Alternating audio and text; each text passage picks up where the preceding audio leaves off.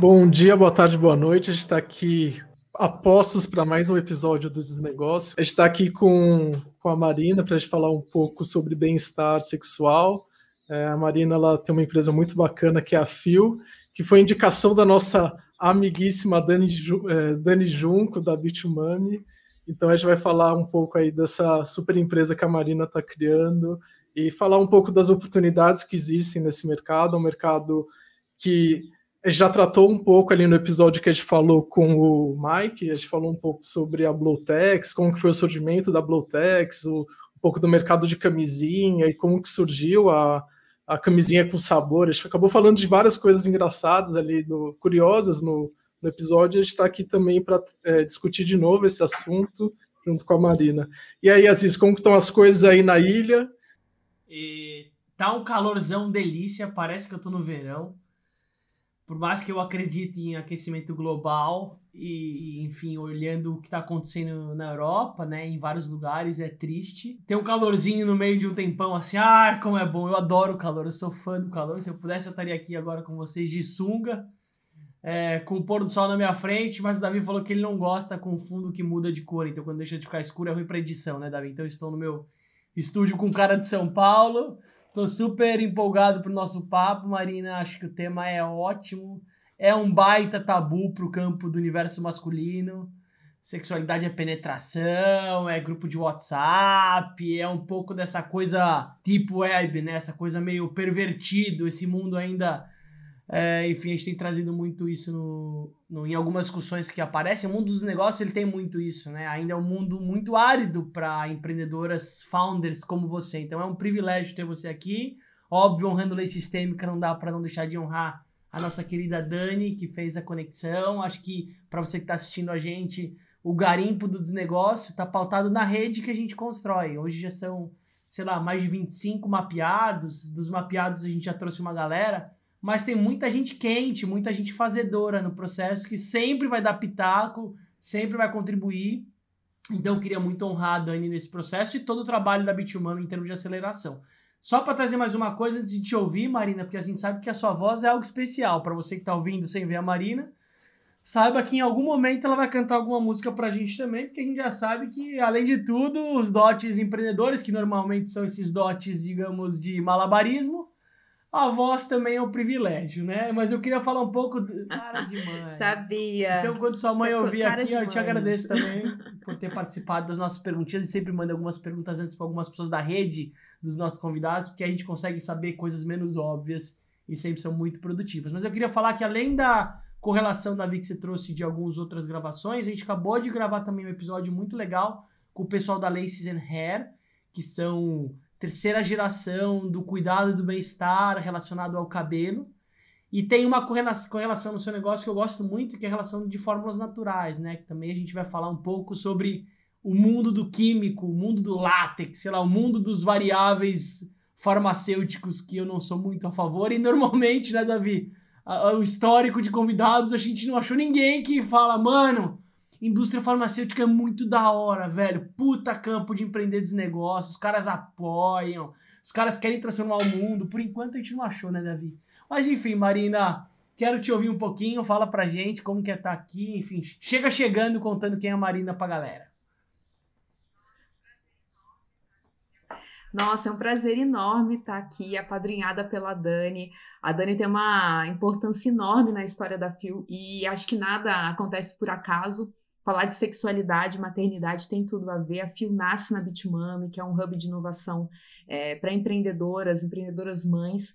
E o, fazendo um paralelo também, a gente nasce do sexo, né? O tabu é tão grande que a gente desassocia, assim, mas a vida começa do sexo. Então deveria ser um lugar que a gente é, a princípio deveria olhar com muito respeito, com muito cuidado. Imagina se todas as pessoas que nascessem nasceram no mundo nascessem de um orgasmo feminino, que potência. Será que essas vidas seriam diferentes? Será que a gente estaria aqui de uma maneira diferente?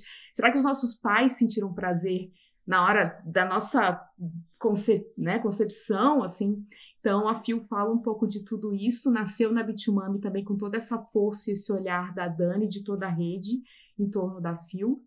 E o que a gente faz aqui na Fio é explorar esse campo maravilhoso da sexualidade. Nós somos uma plataforma de pesquisa e de inovação, sobretudo no campo da sexualidade. Hoje o que a gente faz é desenvolver produtos, mas também pesquisa e tem uma comunidade muito ativa que traz insights para a gente.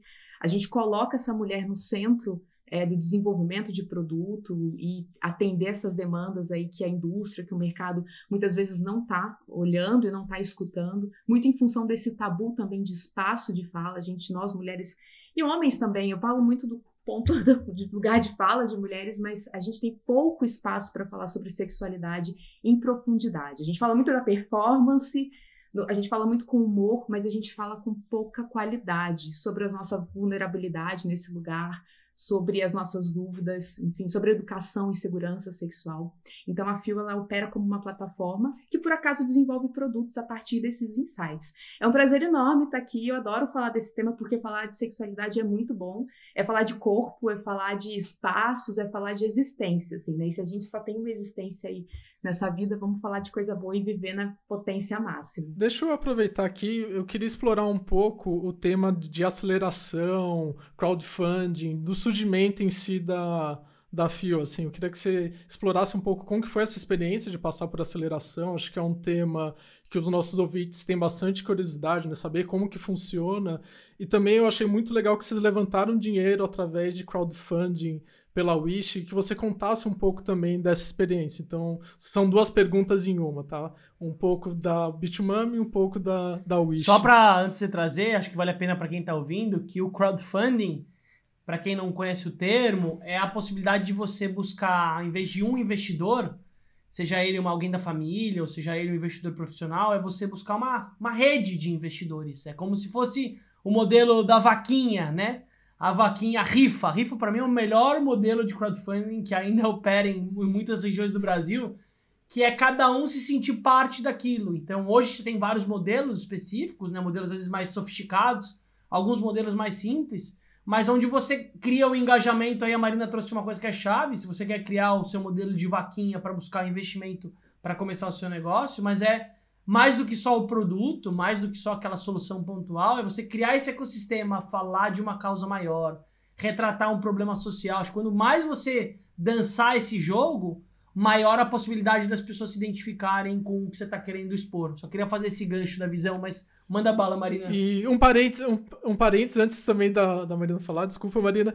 É, vocês também passaram pelo processo de aceleração do Boticário também, né? Então foram dois processos de aceleração, eu não queria perder o gancho. A gente ainda tá com o Boticário e, e mais do que o, o crowdfunding, é, é o crowd equity, no que a gente, o que a gente está fazendo na FIO é democratizando investimento, né? Porque a gente tem 43 investidores que aportaram cheques a partir de mil reais, isso é uma democratização, assim, para investir em startup você, por regra, precisa ter um capital muito gigante, muito grande, então não é um, um tipo de investimento tão acessível, o crowd equity, ele possibilita essa democratização, no momento onde o Brasil também passa por uma educação, um boom de educação financeira, né, que só tende a crescer, então acho que como um investimento, é, aportar em negócios que têm causa e que vão rentabilizar em algum momento, poxa, o melhor dos mundos, né? Além de uma comunidade, mais uma comunidade que se forma em torno do, do negócio, do business, como no caso da Fio.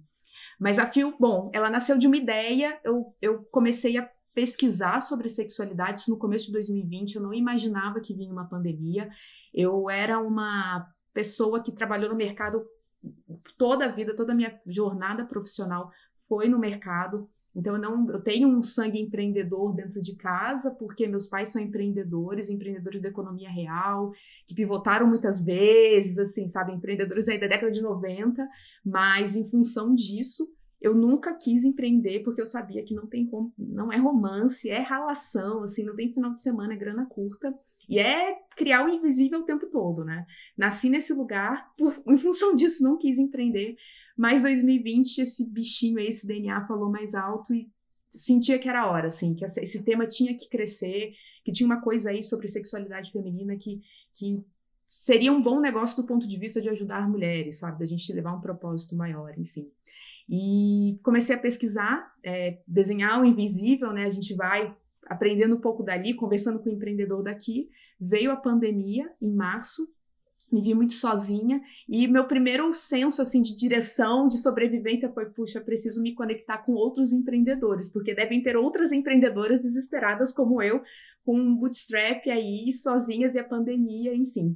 É um credo que delícia. O que, que a gente faz agora? Só um parênteses: bootstrap é quem não levantou dinheiro para é, fazer a empresa, tá? Para o ouvinte que e não que eu, particularmente, acho animal. Se você quiser começar seu negócio sozinho, na raça, na resiliência, no teste, na experimentação, depois que você entender ele melhor, agregar valor, fica mais fácil de entender qual é o melhor modelo de investimento. Tem muita gente que começa com o investidor na fase inicial e vira refém dele, né, Davi?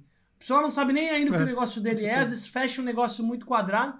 Aí o negócio às vezes não dá certo porque teve eventualmente um investidor precoce. Então eu adoro ver, Marina, essa perspectiva de comece sua startup, seu negócio, sua lojinha, seu e-commerce, qualquer coisa, mas comece sozinho, comece testando, comece pequeno, sabe? Então, só reforçando isso. Melhor dos mundos, dá muito medo de começar pequeno, dá muito medo de, assim, achar que o pouco que a gente faz é pouquíssimo, né? Mas na verdade é muito e te dá uma, uma um aprendizado, assim, que é nenhum MBA, enfim, eu acho que dificilmente você vai encontrar esse, esse, essa lição aprendida. Mas eu estava lá com meu bootstrap, desesperada, pandemia, considerando voltar meu currículo aí para o mercado, e nesse movimento de sobrevivência, falei, poxa, eu preciso me conectar Fui lá na Google for Startups, assinei a newsletter e, por uma sorte, assim, não é coincidência, né? As coisas vão se moldando na, na medida que a gente se movimenta também. É, veio uma newsletter da Bitmami, eu conheci esse projeto, falei, poxa, mães, sexualidade tem tudo a ver, preciso colar nessa galera. E foi assim, fui para uma, fiz toda a jornada da Bitmami, assim, entrei num pitch fight, nunca tinha feito um pitch na vida, aliás, não sabia o que era um pitch. Não sei se tem mais um disclaimer aqui do que, que é o pitch. o pitch é essa apresentação. pitch. Pode muito... explicar aí, eu, Marina. É, gente, pode... eu, eu, e assim, eu não sabia nenhuma dessas expressões. Eu não sabia o que era bootstrap, eu não sabia o que era pitch, eu não sabia o que era M&A, assim. Então, se eu conseguir, acho que todo mundo vai conseguir também.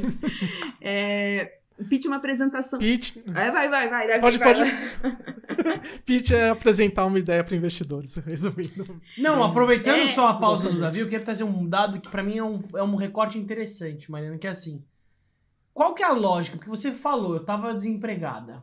Eu tava ali no, no LinkedIn, mano, procurando vaga.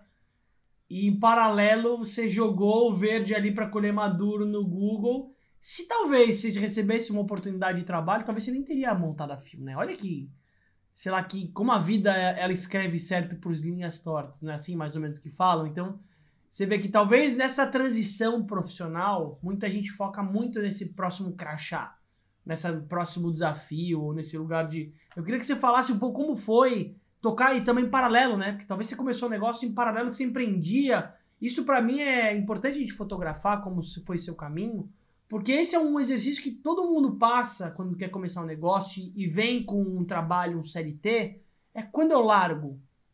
Se eu não largar, isso vai atrapalhar o meu negócio, porque é que nem filho eu falo, tocar negócio, velho, não dá para tocar final de semana. Tocar filho final de semana, ele pode até sobreviver, você pode terceirizar.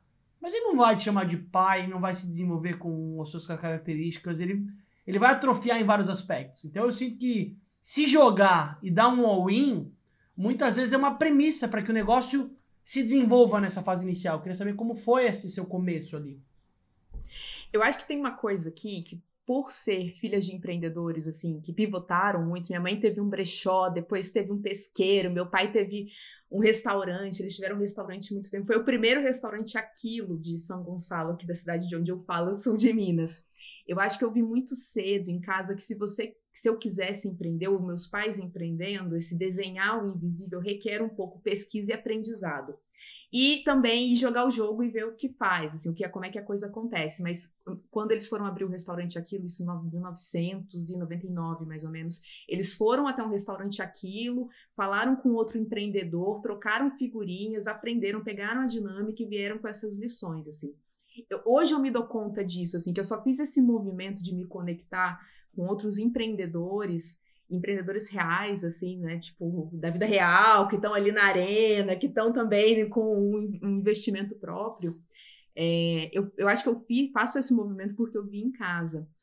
Então, tem um pouco disso, assim, é, é meio se preparar e se preparar, quando eu falo se preparar, de maneira real, assim, né? Não é pegando lições de grandes empreendedores que nunca abriram nada, assim. Quem que já jogou esse jogo, quem que tá ali suando, perdendo dinheiro e acordando todo dia e fazendo a mágica acontecer. E pegar um pouco dessas lições, validar também o seu modelo de negócio. Eu acho que quando eu entro na Bitumami, tem uma coisa muito interessante que acontece, que é a validação da ideia, assim chegou capenga a ideia da Fio, ela não parava em pé. Então, ter esse input de outras empreendedoras que já passaram essa jornada aí, né, de, de parar um negócio em pé, de faturar, foi muito importante.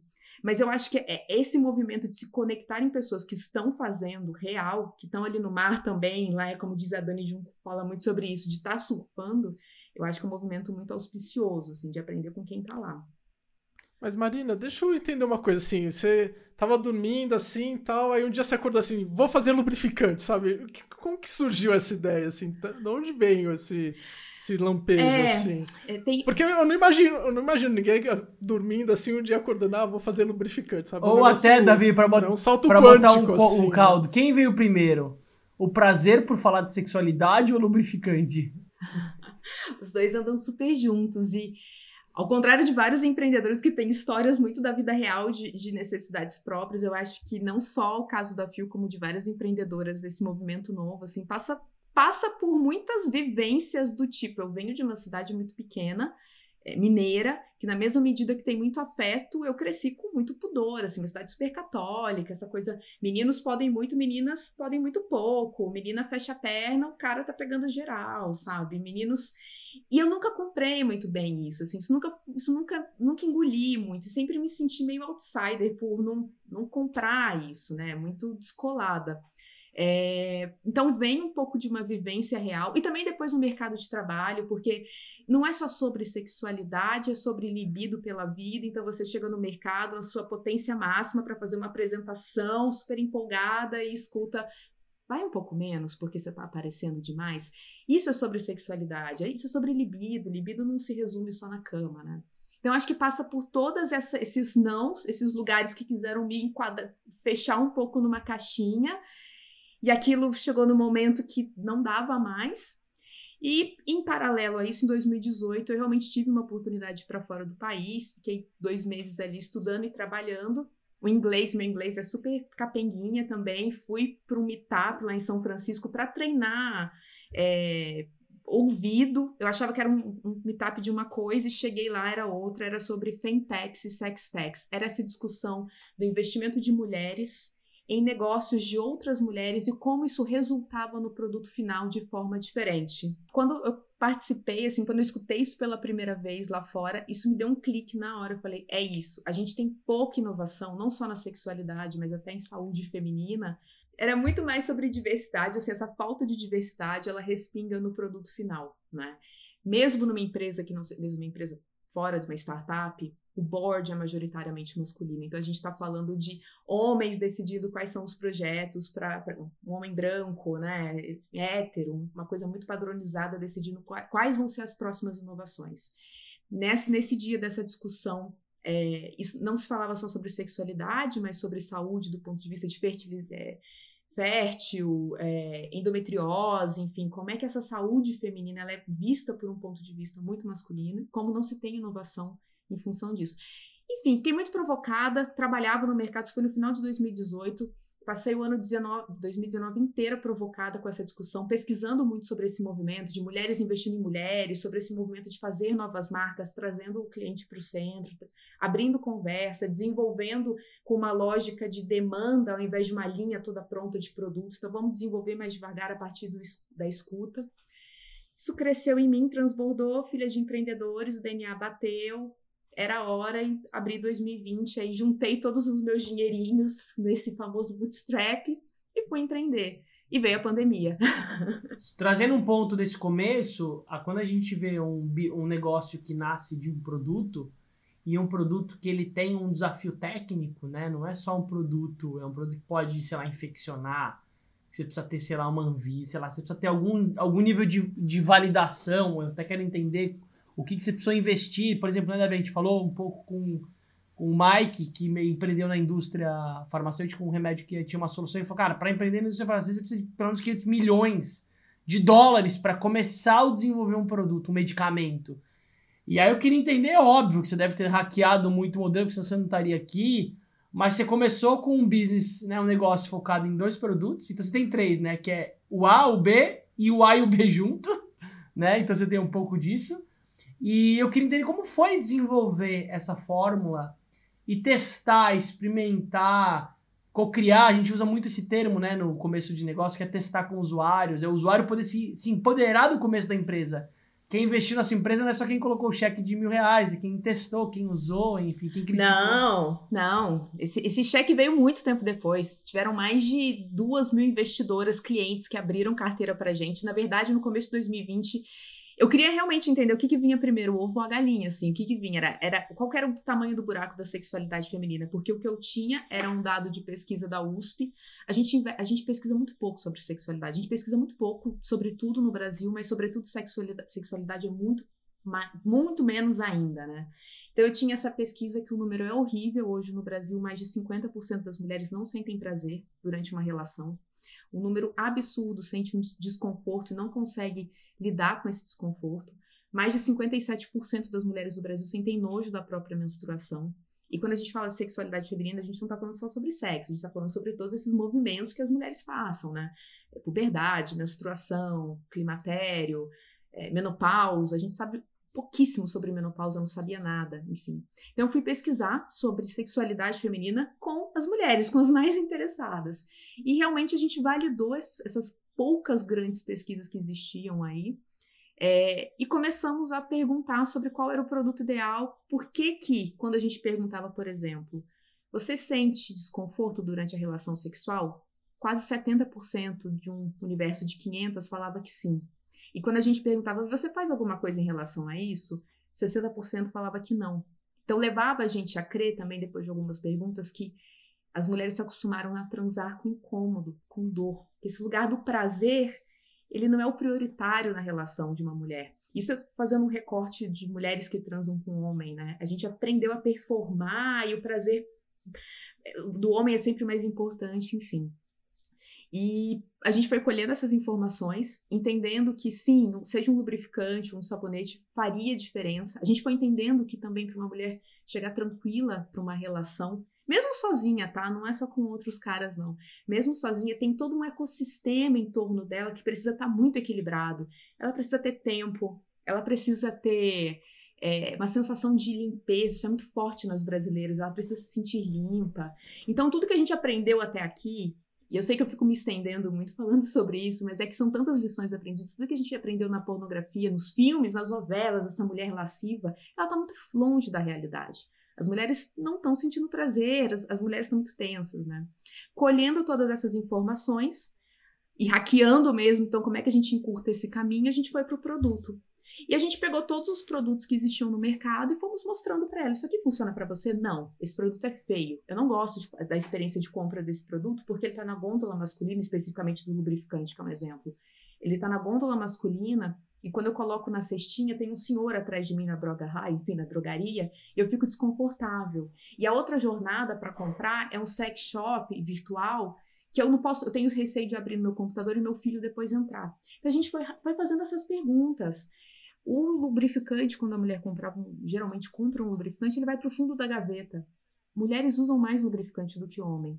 E esse produto, além de estar na gôndola masculina, ele é feio, ele não tem nenhum aspecto de design e ele vai para o fundo da gaveta. Então ela usa muito pouco. Aí volta esse look. Fora, fora estigma, né? De, fora o estigma. Do lubrificante. É, que você pensa o KY, né? Que é o sexo anal. Então Imagina o que você falou, o cara da gôndola Exato. olha uma mulher e fala, hum, essa aí, né? Porque Exato. como que eu vou comprar esse tipo de coisa, né? Por mais que você tenha, e acho que talvez a geração atual tenha muito mais força, eventualmente, para assumir um posicionamento de compra. Agora imagina, sei lá, as nossas mães, as nossas avós, sei lá. Muito difícil, muito difícil. Então essa mulher, ela chegava com todo esse estigma, é, com todas, as, além desse, com todas as preocupações, tô depilada, não tô é, o que, que meu marido vai pensar? As mulheres chegam com uma bolsa muito grande na hora da relação, sabe? Com, com muita noia. Isso é muito difícil. É, a gente vai fazendo esse movimento. Então faz sentido, esse design faz sentido, e as, e as, as, as testers, né, essa comunidade respondia pra gente, não, eu queria, se um lubrificante fosse bonito, eu compraria e usaria mais. Eu cons conseguiria deixar ele do lado da minha cama, conseguiria deixar no banheiro. Quando a gente entra. Então, a comunidade surgiu antes do produto. A comunidade si, surgiu então, antes do né? produto. E eu também não me dava conta disso. Comunidade, assim, eu vejo ah, as marcas falando, eu tenho comunidade, eu tenho um grupo do Telegram. de- Não é sobre isso, assim, é sobre a capacidade que as marcas têm de abrindo esses diálogos. E é caótico aqui na Fio. A gente tem Telegram, a gente tem WhatsApp, a gente tem um a um, porque tem mulheres que não se sentem confortáveis de estar em grupo falando sobre sexualidade. Mas a gente foi com. A gente até chegar na Bit2Mami tinha mais ou menos 700 conversas e pesquisas, diferentes blocos de pesquisas.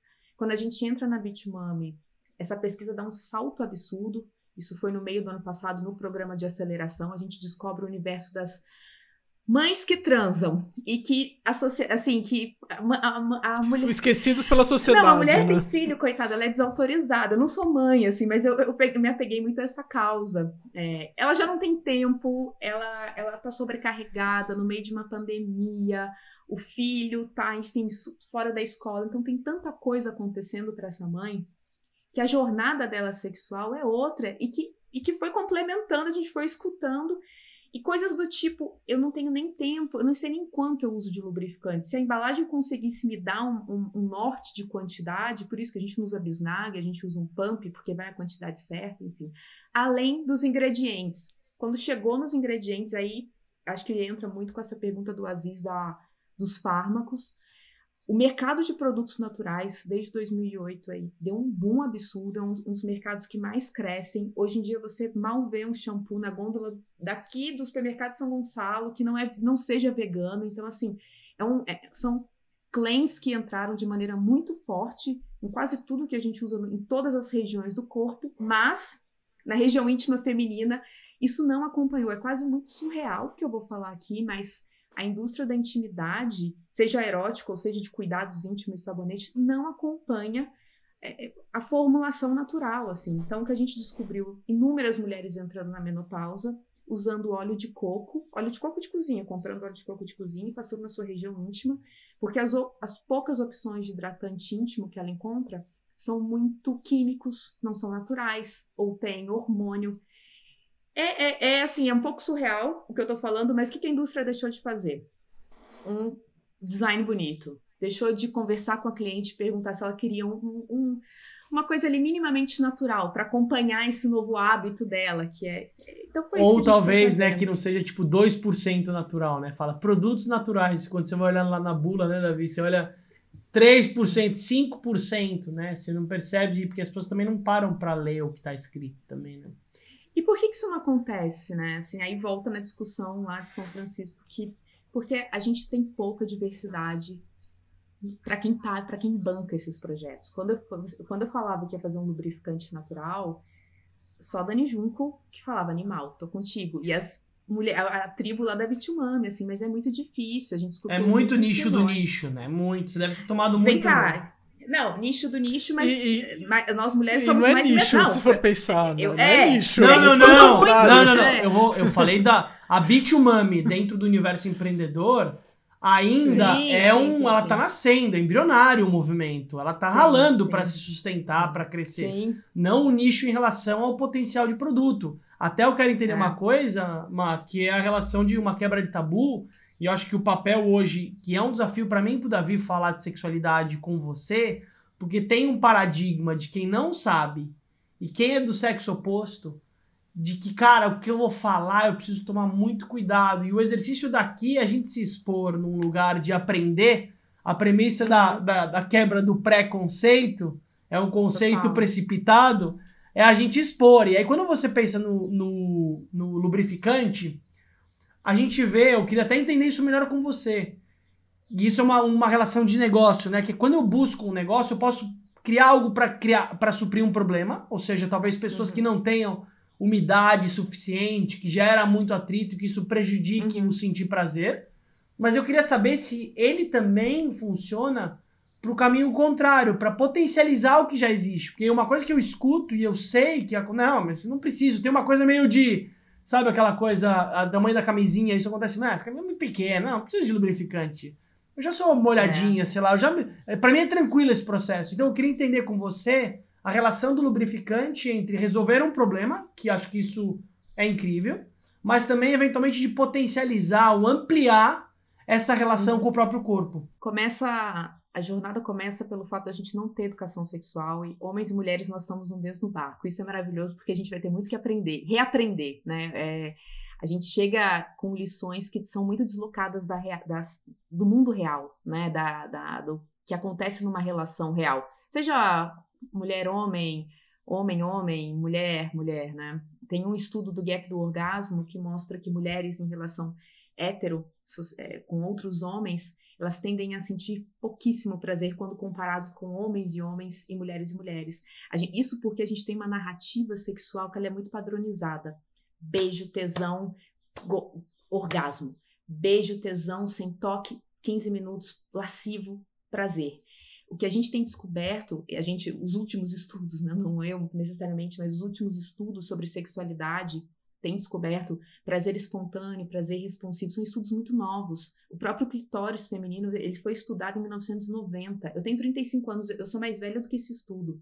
Então, é como se a gente estivesse redescobrindo muito a partir da sexualidade feminina, mas eu acho que os homens estão nessa jornada com a gente, porque é uma, é, é uma possibilidade da gente rever o que, que a gente está performando, o que é performance do pornô que a gente aprendeu, e o que, que de fato traz prazer? O que, que é descoberta do corpo? O que, que é uma sexualidade a partir do corpo todo? O que, que é uma potência orgástica? Potência orgástica é um negócio super é, desconhecido, assim, né? Então, talvez homens e mulheres, acredito que mais, mais mulheres aí fazendo os recortes, né? Os seus devidos recortes, eu acho que vai, vai diminuindo, mas homens e mulheres estão gozando, talvez não toda a sua potência. E aí, voltando para a sexualidade feminina e lubrificante, o lubrificante é muito estigmatizado, muito em função também dos top of minds das marcas que a gente conhece estarem na gôndola masculina, a gente achar que é só para sexo anal ou que é só para uma coisa muito, sei lá o quê. É, lubrificante protege a, a, o canal vaginal feminino, ele é, opera como uma proteção para o corpo feminino.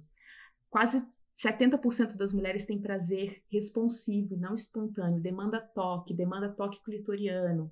O sexo hoje a gente é mais, é mais fácil a gente falar sobre isso. As mulheres precisam ser estimuladas. É, essa divisão entre preliminar e sexo tem que se romper. Tudo é sexo, né? Então o lubrificante ele entra nessa jornada toda. E aí tem alguns parênteses. Muitas mulheres é, que fazem uso de contracepção apresentam ressecamento. O que acontece é que elas aprendem a, a transar com desconforto, a não sentir prazer e repetir isso até o final. É, isso. Muitas mulheres, especialmente na, agora na, na pandemia, estão tomando ansiolítico. Homens e mulheres, né? Tomando ansiolítico, mas para a mulher essa carga é um pouco mais pesada. Muitos desses medicamentos é, interferem nesse ecossistema íntimo feminino e, que, e causam ressecamento. Ou esse ressecamento pode vir por uma situação absolutamente inexplicável, que é também está que é absolutamente normal. Essa relação da lubrificação e prazer, nos últimos estudos, ela, ela tem se mostrado meio torta. Até assim, porque, é, olha, olha o que a gente está vivendo, né? As pessoas não têm mais qualidade no tempo. Tá Exato. na presença, é super difícil esse universo do fomo, das mil multi... Essa solidão, tem vários pozinhos aí, temperos, que deixam cada vez mais complexo. Eu falo como casal, né? Eu minha, minha esposa é minha sócia. A gente tem um filho de quatro anos. A gente tem dois negócios. A gente tem um desafio, complexidade de mudança, de sair de São Paulo e tal. Aonde sobra o tempo de qualidade pleno para a gente poder criar um ritual junto? Gente, é complexo, é difícil para dedéu, na real, entendeu? Exatamente. A gente tem o lubrificante, que é um dos produtos, e nesse movimento de conversar com as clientes, de ir a campo e, e ter essas conversas difíceis, né? É, que é caótico e que duram três horas às vezes, porque fica duas horas no embromation e só no final que essa mulher se propõe a falar da dificuldade dela, a gente descobriu, a gente mapeou essa situação. Então, o óleo de coco, ele vem nesse lugar que talvez a mulher ela não tenha tempo, não consiga estar se relacionando sexualmente com seu parceiro, porque, bom, temos uma pandemia. Mas depois do banho, ela pode fazer um autocuidado íntimo e só passando um óleo na sua virilha, enfim, é um toque, é um cuidado, que tem também toda uma ação microbiana, mas é um resgate do contato dela com o corpo dela, da intimidade. E esse autocuidado com a intimidade é o que vai, enfim, reforçar para o parceiro e reforçar para a vida. Sexualidade, de novo, sexualidade não tá só na cama. Quando a gente olha para nossa sexualidade se cuidando, passando um óleo de coco nessa jornada aí de autocuidado que a gente tem com o rosto, com o corpo, isso também fala sobre a nossa sexualidade, né? A gente reforça esse lugar.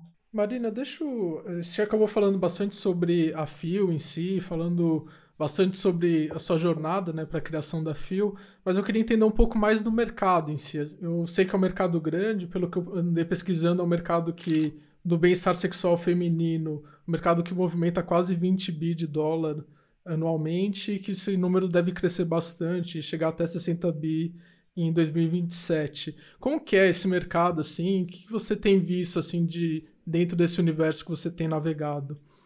Muita inovação aqui no Brasil. Eu, eu, eu tenho uma sensação que é como se a gente estivesse em 2008 no, no crescimento aí do vegano, né? Daquele mercado que todo mundo achava que era nichado e hoje está em qualquer prateleira. É a sensação que eu tenho. É, na FIO, especificamente, falando da FIO, mas já falando do mercado também, desde o primeiro mês de venda, a gente teve, a gente teve sold out, né? Cabe falar aqui que a gente teve sold out na segunda semana de venda, muito em função dessa comunidade, dessa constru, construção de comunidade que gerou muito advocacy, também de todas as reflexões né, da, da pandemia, do que aconteceu durante esse momento. Mas muito rapidamente a gente viu o mercado se aquecendo. A gente foi para Amaro, no terceiro mês de operação, vendendo Amaro. O movimento de ir para aceleração da Boticário, nessa gigante da beleza. Olhar para uma startup é, que está começando em começo de operação e chamar para esse programa de aceleração, acho que fala muito sobre isso, dessa evolução é, do bem-estar e da beleza. É, acho que tem um campo muito forte para crescer no Brasil, que falta investimento, e aí a gente cai no lugar de ter poucos dados, a gente tem pouca pesquisa, então eu vejo muitas empreendedoras desse segmento aqui no Brasil se unindo para começar a extrair dados, para validar né, esse negócio, esse mercado, esse campo. Mas assim, tabu temos muitos e onde tem tabu tem tem potencial, né? Falando especificamente da sexualidade, a gente tem, pode fazer vários recortes por cluster, por idade, por gênero, por estilo de vida. Lá fora a gente vê iniciativas muito interessantes de sex techs desenvolvendo é, ferramentas para pessoas com deficiência, para elas se sentirem inclusas né, nesse lugar da sexualidade. Então, acho que vale um, um olhar apurado aí para o que está faltando, o que está faltando em termos de olhar de público e desenvolver, assim, tem um campo bem vasto. Marina, para quem tem vontade de empreender assim nesse universo, assim, quais são seriam as dicas assim que você daria? Eu sei que tem uma série de tabus. Eu imagino que você não consegue anunciar no Facebook, por exemplo, não, ou no Instagram, o Zuckerberg que deve não bloquear. Gosta da gente, o Zuckerberg. O Zuck não gosta. Eu sei que né? deve ter um, assim, deve ter uma série de desafios. Eu queria entender um pouco com você assim, quais são dicas que você daria para quem quer empreender dentro do universo do bem-estar sexual, tanto masculino quanto feminino, bem-estar no, como guarda-chuva? O meu, eu acho que o meu DNA da Fio é muito escuta ativa, ir, ir a campo, escutar, é, escutar dor. Eu, eu acho que tem um universo de dor que não é, não é atendido, assim. Fico pensando do lado aí dos garotos, dos homens, né? Como é que a quantidade de oportunidade que a gente tem em relação é, nesse campo. Então, a primeira dica seria escutar de maneira ativa. Na FIO, nesse movimento de escuta, a gente encontrou esse público gigantesco, que são as mulheres entrando no climatério e na menopausa. Vale falar que nós estamos envelhecendo, então a gente tem hoje um perfil de mulher. O que seria clima? Desculpa a ignorância. O que, é não, climatério? Não ignorância nenhuma. Eu sou, eu sou uma mulher que eu sei pouquíssimo sobre isso. Tô descobrindo mais agora. O mais absurdo é que eu vou ficar 40% da minha vida num, na menopausa e sabia muito pouco. Eu acho que, de novo. Climatério é igual a menopausa? Climatério é, o, é a fase onde as mulheres estão entrando na menopausa, né? É, ah, é uma, tá legal. É, um... é como se fosse um pré-adolescente. Exato, exato. Fazendo um, um pré-adolescente.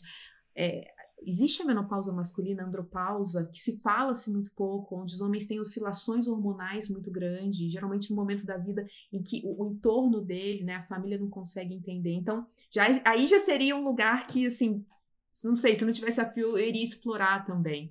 É, a gente fala muito pouco desses momentos, essas mudanças, né, da, da do corpo, e como isso reflete na sexualidade. Mas a gente descobriu essas mulheres no climatério e menopausa absolutamente desatendidas pela indústria, poucas são as inovações, e essa mulher hoje ela tem um atitudinal muito jovem. Ela é uma jovem mulher de 60 anos, assim, no auge da sua vida, transando melhor do que ela transou a vida inteira, sabe? Com os filhos criados, num outro momento. E o que a gente percebe é uma falta de produto, uma falta, uma, uma comunicação muito ruim né, para essa mulher. Acho que produto até tem, né, Marina? Assim, o problema é que esse produto provavelmente não fala com esse não público. Não fala, assim. exato, uma, exato. Uma coisa que eu sinto, assim, como homem, inclusive, que assim, se eu vou para uma sex shop, eu zero me conecto com os produtos, é. sabe? Putz, eu, eu vou comprar, sei lá, um, uma pepeca da atriz pornô, sabe? Umas coisas que não tem nada a ver, sabe? Então, e eu acho que o mesmo acontece principalmente com uma, uma mulher de 60 anos, tal, que, que tem uma cabeça diferente, né? A gente sai do tabu e vai direto pro quarto vermelho de luz, né? A luz vermelha, é. assim. Então, esse essa vida real que eu acho que hoje estão as grandes oportunidades da sexualidade, elas enfim, tem muito para se explorar. Concordo muito contigo, assim, é que os produtos não. Eu, eu, eu não acho que a Fio. É, a gente fala muito, bom, é bem-estar sexual é o nome da categoria, mas a gente está apta para ir para uma gôndola de supermercado, né? Assim, é um produto de bem-estar íntimo. A, pepeca, o pênis, a vulva, a vagina, faz parte do corpo, né? Então, eu acho que tem pouco, em pouco tempo, essa, essa parte do corpo vai para uma gôndola, e a gente já vê isso, isso lá fora também, como tamanho de mercado, isso mostra muito como esse mercado está é, tá crescendo, ele já, já é uma categoria dentro de supermercados, né, de, de grandes varejistas. O Brasil tem feito esse movimento, a gente começa a vender na Magalu no mês que vem a categoria de bem-estar íntimo. Magalu vende produtos eróticos, mas agora com essa chancela um pouco mais humana, tentando atrair esse público que, que se sente desatendido por um sex shop tradicional. Então tem uma, uma potência enorme aí do que falar.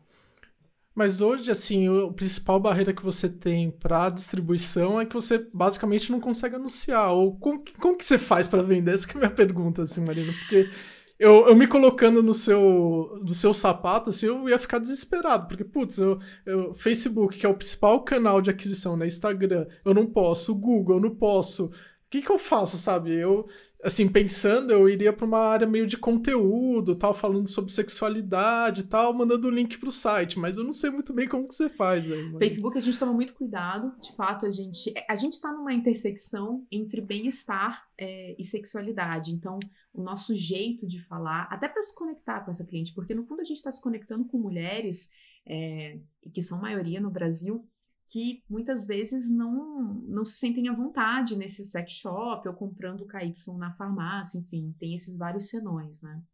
É, então a gente ainda tem uma vantagem porque o nosso tom é muito sutil, a gente fala com muito jeito, é, mas sim, tem, tem algumas, algumas questões. Explorar multicanal, uma das estratégias da Fio é ir para canais que tragam valor agregado. Hoje a gente está na Amaro, a gente vai para Magalu, a gente tem feito negociações com grandes varejistas. É, é uma categoria que ela está aquecida, mas Google ainda, Google ainda deixa a gente brincar um pouco, ainda deixa a gente fazer divulgação. Agora tem um ponto, assim, você falou, eu estaria desesperado. A gente vem vendendo desde o dia 1, a gente vende, a gente fez sold out em, dois, duas semanas de lançamento. É, a gente a história da Fio antes da captação era fazer pré-venda, porque a gente sempre vendeu muito, mas a nossa capacidade de venda não supria a capacidade fabril. É, era, era uma demanda muito grande. Um dos motivos da gente ir captar investimento no começo do ano, que ia ser feito só no final desse ano, né, a captação via plataforma de crowd equity, foi a demanda crescente, seja do público final, do cliente final, ou dos próprios, enfim, varejistas, né? Então a gente sentiu essa demanda e foi fazer esse movimento. A gente vende muito, porque acontece a advocacy. Muitas vezes essas, essas mulheres, é muito comum isso na FIO, uma mulher compra e a primeira vez que ela vai falar sobre sexualidade com a mãe é através de um lubrificante da Fio, porque ela fala: mãe, esse lubrificante também é bom para ser usado na menopausa como hidratante, vai lá nessa marca. Essa mulher fala que com legal. a amiga, com a amiga, com a amiga. Óbvio que a gente tem meta de venda, a gente se preocupa muito, mas é, não é nicho, a gente está falando de mais da metade das, da população do Brasil são mulheres, né? Mulheres na faixa sexualmente reprodutiva, então são sexualmente ativas, são maioria a gente vende bastante apesar do Zuckerberg complicar um pouco a nossa vida. o legal da sua fala que é a relação de você construir um negócio que inicialmente priorizou um canal de venda direta, né? Porque quando você é. fala de venda direta, você tá mais do que uma embalagem, uma gôndola. Você consegue criar essa, esse vínculo muito maior com o seu cliente. Hoje, se eventualmente você buscar um negócio que ele vai precisar de um intermediador para vender, seja uma drogaria, ou seja uma perfumaria, sei lá qual variável, um cabeleireiro, qualquer modelo, ele vai ter uma margem, e normalmente esses bichos, esses, esses grandes players são sócios, os sócios mais caros do negócio. Né? São. O próprio são. iFood, ele é muito questionado em vários aspectos. Não sei que você tanto fala mal do iFood às vezes. Não, mas é que eu falo assim. Tô brincando, mas. Mas você- é uma curva. tem- é que você precisa avaliar, né? foda, Você vai avaliar assim, ok, esse canal vai me distribuir, mas 30, 20, quanto por cento isso vai valer a pena? E eu, eu, eu sempre trago um ponto que às vezes a pessoa esquece. Esse cara vai blindar o acesso e a conexão com o seu cliente. Às vezes vai ser mais difícil Total, você chegar nessa total. galera. Então o seu caminho, ele conecta muito com o caminho de um, de um negócio que eu vivi, eu ajudei a montar, que foi a Zisu, que é uma empresa de colchão. Que eles vendem cultura adoro do esse sono. case. É. Aham. A gente posicionou ela no mercado, na DZN, enfim, montou toda a estratégia, mas o campo inicial é vamos construir uma plataforma onde o sono é o nosso repertório e vamos pensar É, numa distribuição direta para o consumidor e depois a Exatamente. gente pensa no melhor modelo, aí entra a Fast Shop para agregar valor no, no presencial, mas de novo, demora mais, tem que ter mais resiliência. O resultado comercial que você falou, talvez ele não vai ser tão sedutor, Não. mas, como fases do jogo, isso é uma coisa que eu gosto de recomendar. Usa isso como um ativo para um segundo, terceiro momento, né?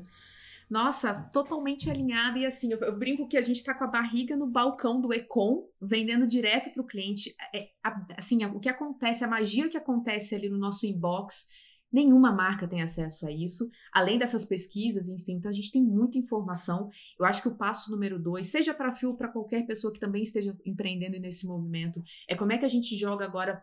É, aumenta, escala essa conversa que ainda é muito num a um, ainda é muito humana, então ainda tem muito dado, muita conversa para extrair do nosso cliente e fazendo esse movimento de ir pro pro mar gigante um pouco aos poucos. Agora tem um ponto assim que a gente só faz isso porque 48 anjos via plataforma Wish acreditam na gente e desses desses 48 aqui vale, vale falar, a gente levantou meio milhão agora, 84% são mulheres. Obviamente elas conectaram muito com o que a gente Eu ia, eu ia perguntar sobre- exatamente isso: são anjos É. ou anjinhas. 80 tem anjos, tem o nosso board tem um, um anjo maravilhoso, mas é óbvio que quando a gente fazia o nosso pitch falando que mais de 50% das mulheres do Brasil não sentem prazer, toda mulher se conecta com isso, toda mulher já fingiu um orgasmo, né? Então, é, obviamente, é, é o, é o- é o público para investir na fio.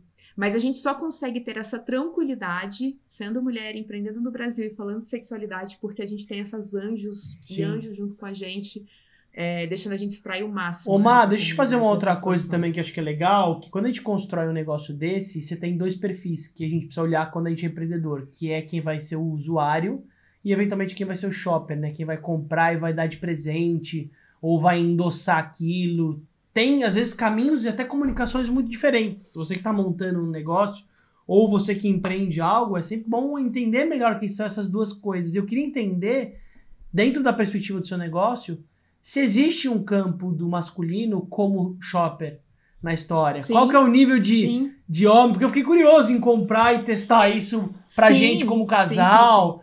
Então eu queria entender como funciona até a relação de mães e filhas. Você trouxe esse exemplo, eu achei muito legal. Eventualmente de uma filha mais escolada, que está conectada com todas as influenciadoras, que você faz umas permutas Paranauê também, que isso deve ser um puta desafio, mas que dá pra mãe. Cara, eu vou te falar que não são as descoladas. Não são as descoladas? Que legal. São, são as mulheres da vida real e são essas mulheres que. Eu não vou falar, falar que conecta pela dor, mas é, conecta por essa intensidade da gente não ter lugar de falar sobre sexualidade. Então, é uma, é uma brecha que se abre.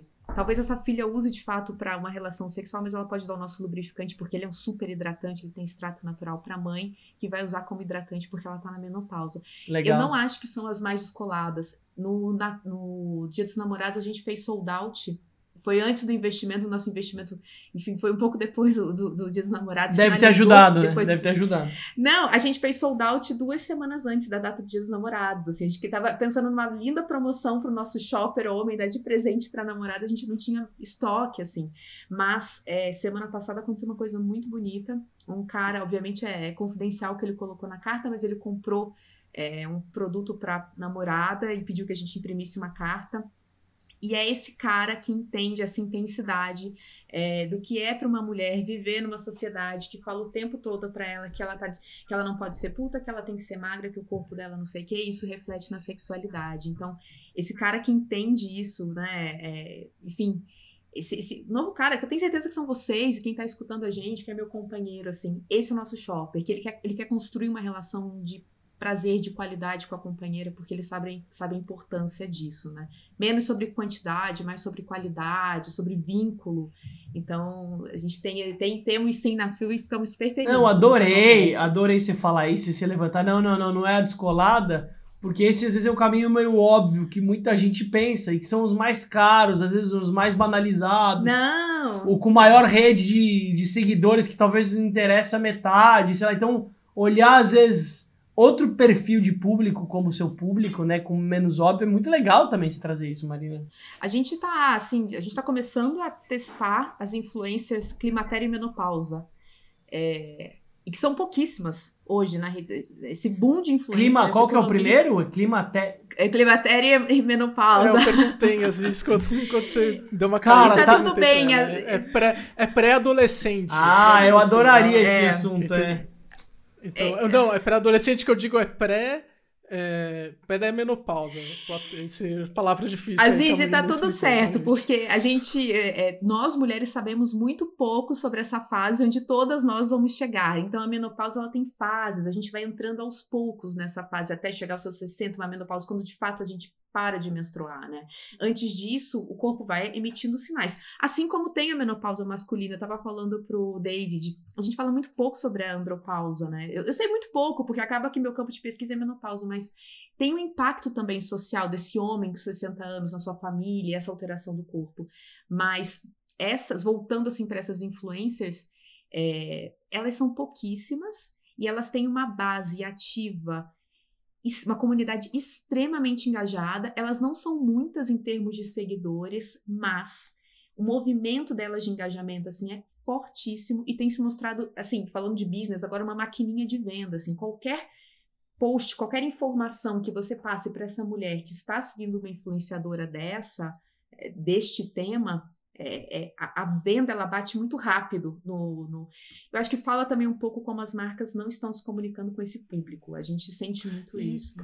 Isso é uma coisa legal você ter falado, Marina, que eu sinto também que o Instagram ele tá é, crescendo no, nas idades mais avançadas. Assim, eu vejo o meu pai usa muito Instagram, minha sogra usa muito Instagram. Então, acho que as pessoas estão tão preocupadas assim com o pessoal da foto bonitinha, de biquíni, o cara sarado, é. que esquece que tem uma infinidade de outros nichos assim dentro das grandes redes sociais. Né? E, e, de vozes sendo ouvidas, né? Minha mãe, com a, com a história da Phil, ela começou a seguir essas influencers da menopausa.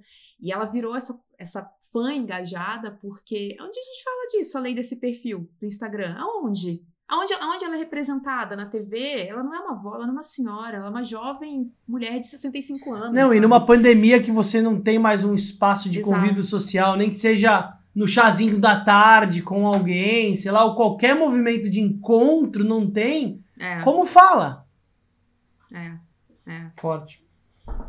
É isso aí. Ô, Mar, eu queria trazer uma outra perspectiva, porque você trouxe muito forte a perspectiva da, do mais 50 como um caminho que para mim ele é o caminho mais óbvio em termos de aderência de produto, porque é o que você falou. Uhum. É uma necessidade fisiológica que a tendência de toda mulher uhum. é precisar cada vez mais desse estímulo, desse apoio. Mas eu queria falar de um lugar que é mega tabu também, que tem a ver com a adolescência. Que tem a ver com uma adolescência que come frango, que não é orgânico, cheio de hormônio, começa a ter uma puberdade com 10, 12 anos. E que, sei lá, uma criança de um ano já sabe, o Bernardo tem 4 anos, ele já entende que o pipi dele não é para fazer xixi, que ele sente prazer ali. E se há um tabu na escola, a escola deixou de existir na pandemia. Então as pessoas estão no quarto sozinhas. Então, quantas crianças, adolescentes estão se masturbando, estão olhando sexo da forma deles, estão nos grupos de jogos falando sobre isso. Então eu queria entender se você consegue, hoje, que é um tabu também, né? É um desafio vender um produto que estimula isso. Eu não sei qual nível de facilidade você está tendo, ou se você entra nesse território, mas são de outros públicos mais jovens. Isso como um, uma ferramenta, como um ativo, como algo para falar do, auto, do, do autocuidado, né? Que tem uma coisa de estimular rituais. Eu queria saber se esse, esse é um território que a Fio percorre ou não? Ainda não. A gente começa a pesquisar um pouco, porque além, né, a gente desenvolve produto, mas a gente é uma plataforma de pesquisa. A gente começa a pesquisar é um pouco esse movimento mais, mais olhando para a menina, para as mulheres, mas o que a gente tem visto é, é, um movimento muito interessante de plataformas, por exemplo, como o Pornhub, ou como outras plataformas de, de pornografia, abrindo uma aba de educação sexual, abrindo uma aba de uma discussão é, sobre, enfim, corpo, sobre uma maneira de fazer, né? Porque é, é insustentável, enfim, não quero falar aqui que é insustentável a gente seguir com esse padrão de sexualidade é, que em algum momento vai gerar alguma coisa nessa, nessa, enfim, nessa molecada. É como nós estamos formando a sexualidade no mundo, né? Assim, são poucos os lugares onde tem educação sexual.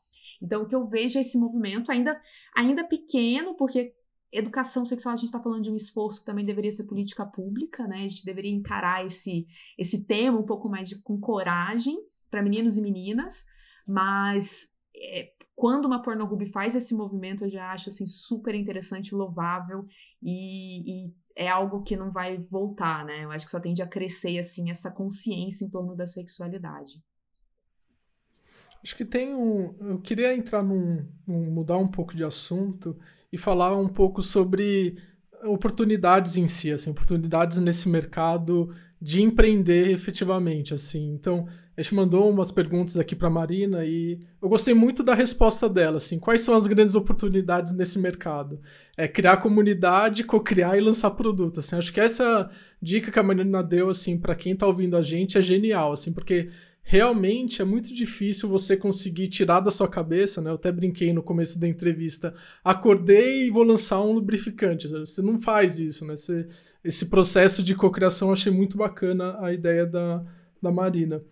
E você deu aqui um exemplo de, de uma empresa que a pessoa consegue abrir no final de semana, que eu achei muito legal e queria que você explorasse um pouco essa ideia, que é fazer apoio de comunicação entre casais, assim, né? Como que você pensa isso, assim? Gente, eu tenho tanta ideia que eu, eu, eu, juro que eu esqueci qual ideia eu tinha dado. Eu tava, meu Deus, o que que eu faço? É, essa tá, eu já, te, já ela tá dei, guardando, já dei a ela tá guardando aqui, algumas ideias no caderno. Não, não! Você não fica na saia justa. Cara, eu dei uma, assim, pra uma fornecedora hoje, porque comprar embalagem no Brasil é super difícil. Gente, se tivesse um marketplace de embalagem, enfim, eu falo pensando tanta coisa. É comunicar. Bom, sexualidade. Tem várias coisas que passam pela sexualidade, né? Conhecimento do corpo, é, atenção plena, enfim. Que, que, que fala também muito dessa pouca educação sexual que nós recebemos, né? Comunicação é uma delas. Em pesquisa pela FIO, assim, é, pela nossa comunidade, enfim, é, a comunicação mal elaborada, ela gera muito ruído entre os casais. E, e acho que isso também conversa um pouco com a nossa como a gente ainda está engatilhando na, na, na, na educação é, comportamental, mas assim do ponto de vista de educação emocional, né? A gente ainda a gente ainda está engatinhando nesse lugar. Eu eu começaria assim com um bootstrap bem limitadinho, se eu tivesse um bootstrap super limitado, um investimento super limitado, pesquisaria um pouco a habilidade de comunicação, pesquisaria um pouco sobre sexualidade, tem muita coisa na internet disponível e traçaria alguns jogos, algumas coisas para facilitar essa conversa desses casais, onde, por exemplo, uma mulher não gosta da maneira que o homem toca ela tem vergonha de dizer, e como esse homem pode receber, e como eles podem ir, enfim, fazendo essa jornada de uma maneira prazerosa e desenvolvendo essa habilidade de fala do que faz sentido para cada um.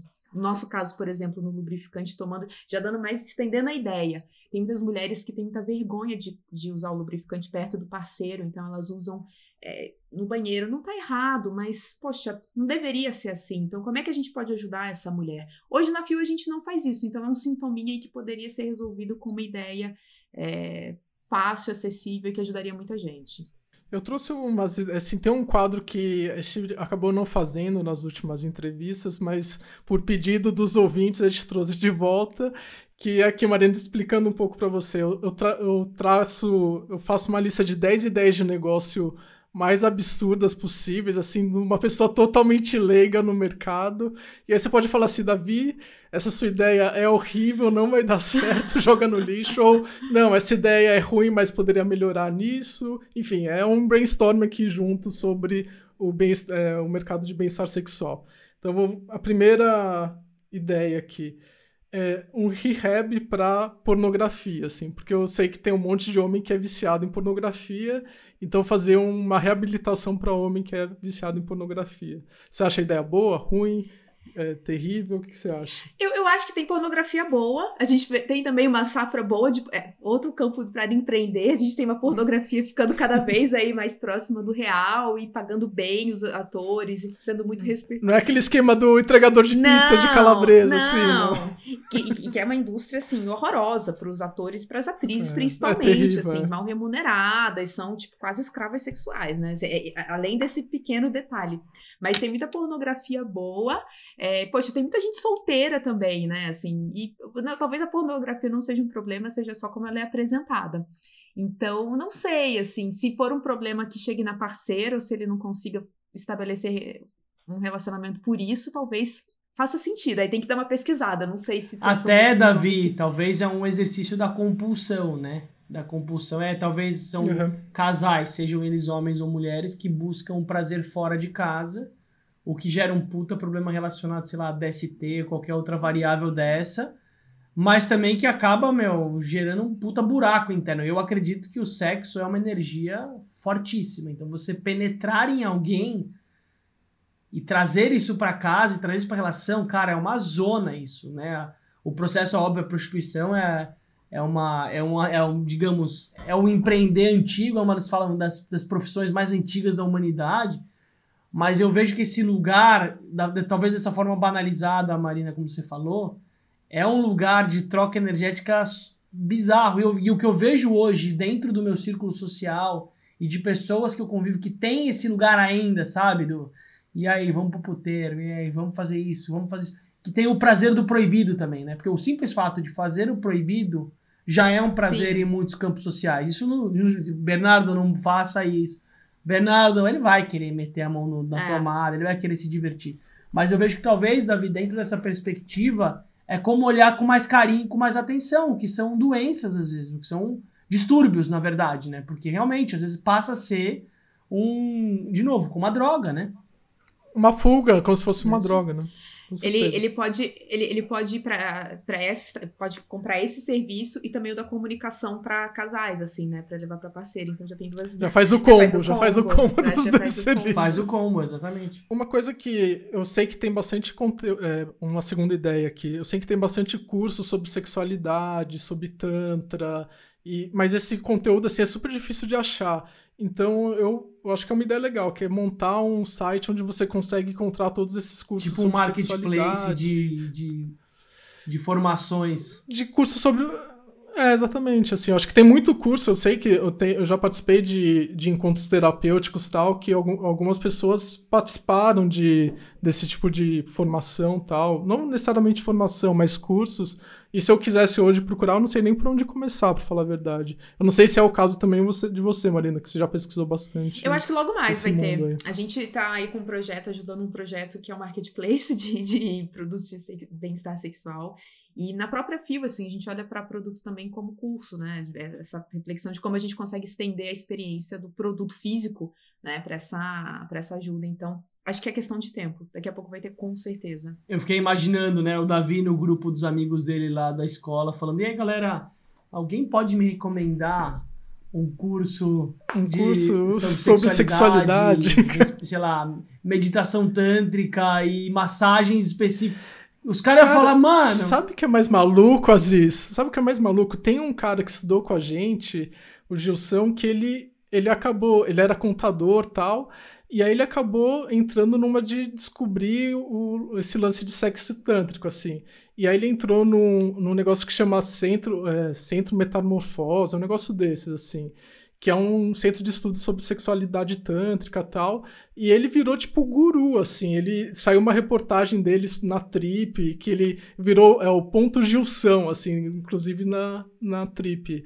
E, e aí o Centro Metamorfose acabou furando o Acharan de, de sexualidade, é, que trata de sexualidade e tal. Então acho que tem, tem bastante coisa assim. É que eu vejo, Davi. É, é menos tabu do que a gente imagina. Então, mas eu vejo que talvez pra gente olhando pro campo do homem, a gente, por exemplo, você fala grupos de encontros, né? Grupos. Cara, no nosso universo masculino, eu não sei como que é, mas eu sei que a mulher. É só você olhar cursos e formações de autoconhecimento trabalhos mais profundos, 90% da galera, sei lá, formações de constelação sistêmica. Todo trabalho de profundidade, a alma feminina chama muito mais. E para mim, essa é a premissa da sexualidade nesse nível é você olhar para autocuidado e alto valor. Porque se você não tiver minimamente esse pilar forte, cara, ele vai ser só uma ferramenta de colocar para fora, né? Que vira essa coisa meio banal da história que é só o, o momento ali. E aí quando você vê, sei lá, duas plataformas para você que tá ouvindo, e, enfim, seja para compartilhar pro seu marido, seja para compartilhar para algum amigo, pra... que é o, o Memo, é o Homem ao Contrário, que é um lugar que fomenta e trabalha muito forte discussões e grupos de pais, de homens, e o próprio Papo de Homem, que também tem um podcast muito legal, porque eu sinto, Davi, que eu tenho dois grupos de, de amigos, um grupo de paternidade, que são pessoas de diferentes lugares do Brasil, que a gente está se encontrando desde o começo da pandemia. O tema central é como lidar com a paternidade e a masculinidade nesse meio caótico que a gente está vivendo. São todos empreendedores, está sendo muito legal. A gente tem uma recorrência de 5, 6 pessoas que está se encontrando, enfim, semanalmente. E eu comecei um grupo na escola, porque a gente foi convidado pelas próprias mães. É... Falaram, meu, vocês precisam discutir, vocês precisam sentar e se aprofundar sobre é, machismo, feminismo entre vocês também, sabe? Porque é uma coisa meio. A gente começou agora recente, e aí Davi apareceu isso. Um dos pais falou: Cara, comecei um negócio na Ilha Bela, isso facilita, tá? Morar numa ilha, esses assuntos mais alternativos são muito mais legais, são mais fáceis de permear. Falou, cara, tô fazendo um curso, cara, passei para todo mundo e tá todo mundo fazendo. Tipo, ele indicou para sete caras e, tipo, todo mundo tá fazendo um curso sobre é, sexo tântrico, sobre respiração, enfim, é uma especialista que está fazendo isso. E, inclusive, eles estão trazendo o um aspecto também como trazer isso para parceira, porque também é um desafio também. Onde você tá indo? Que porra é essa, velho? O que, que você vai fazer também aí? Quem que é? Deixa eu ver o perfil do Insta, né?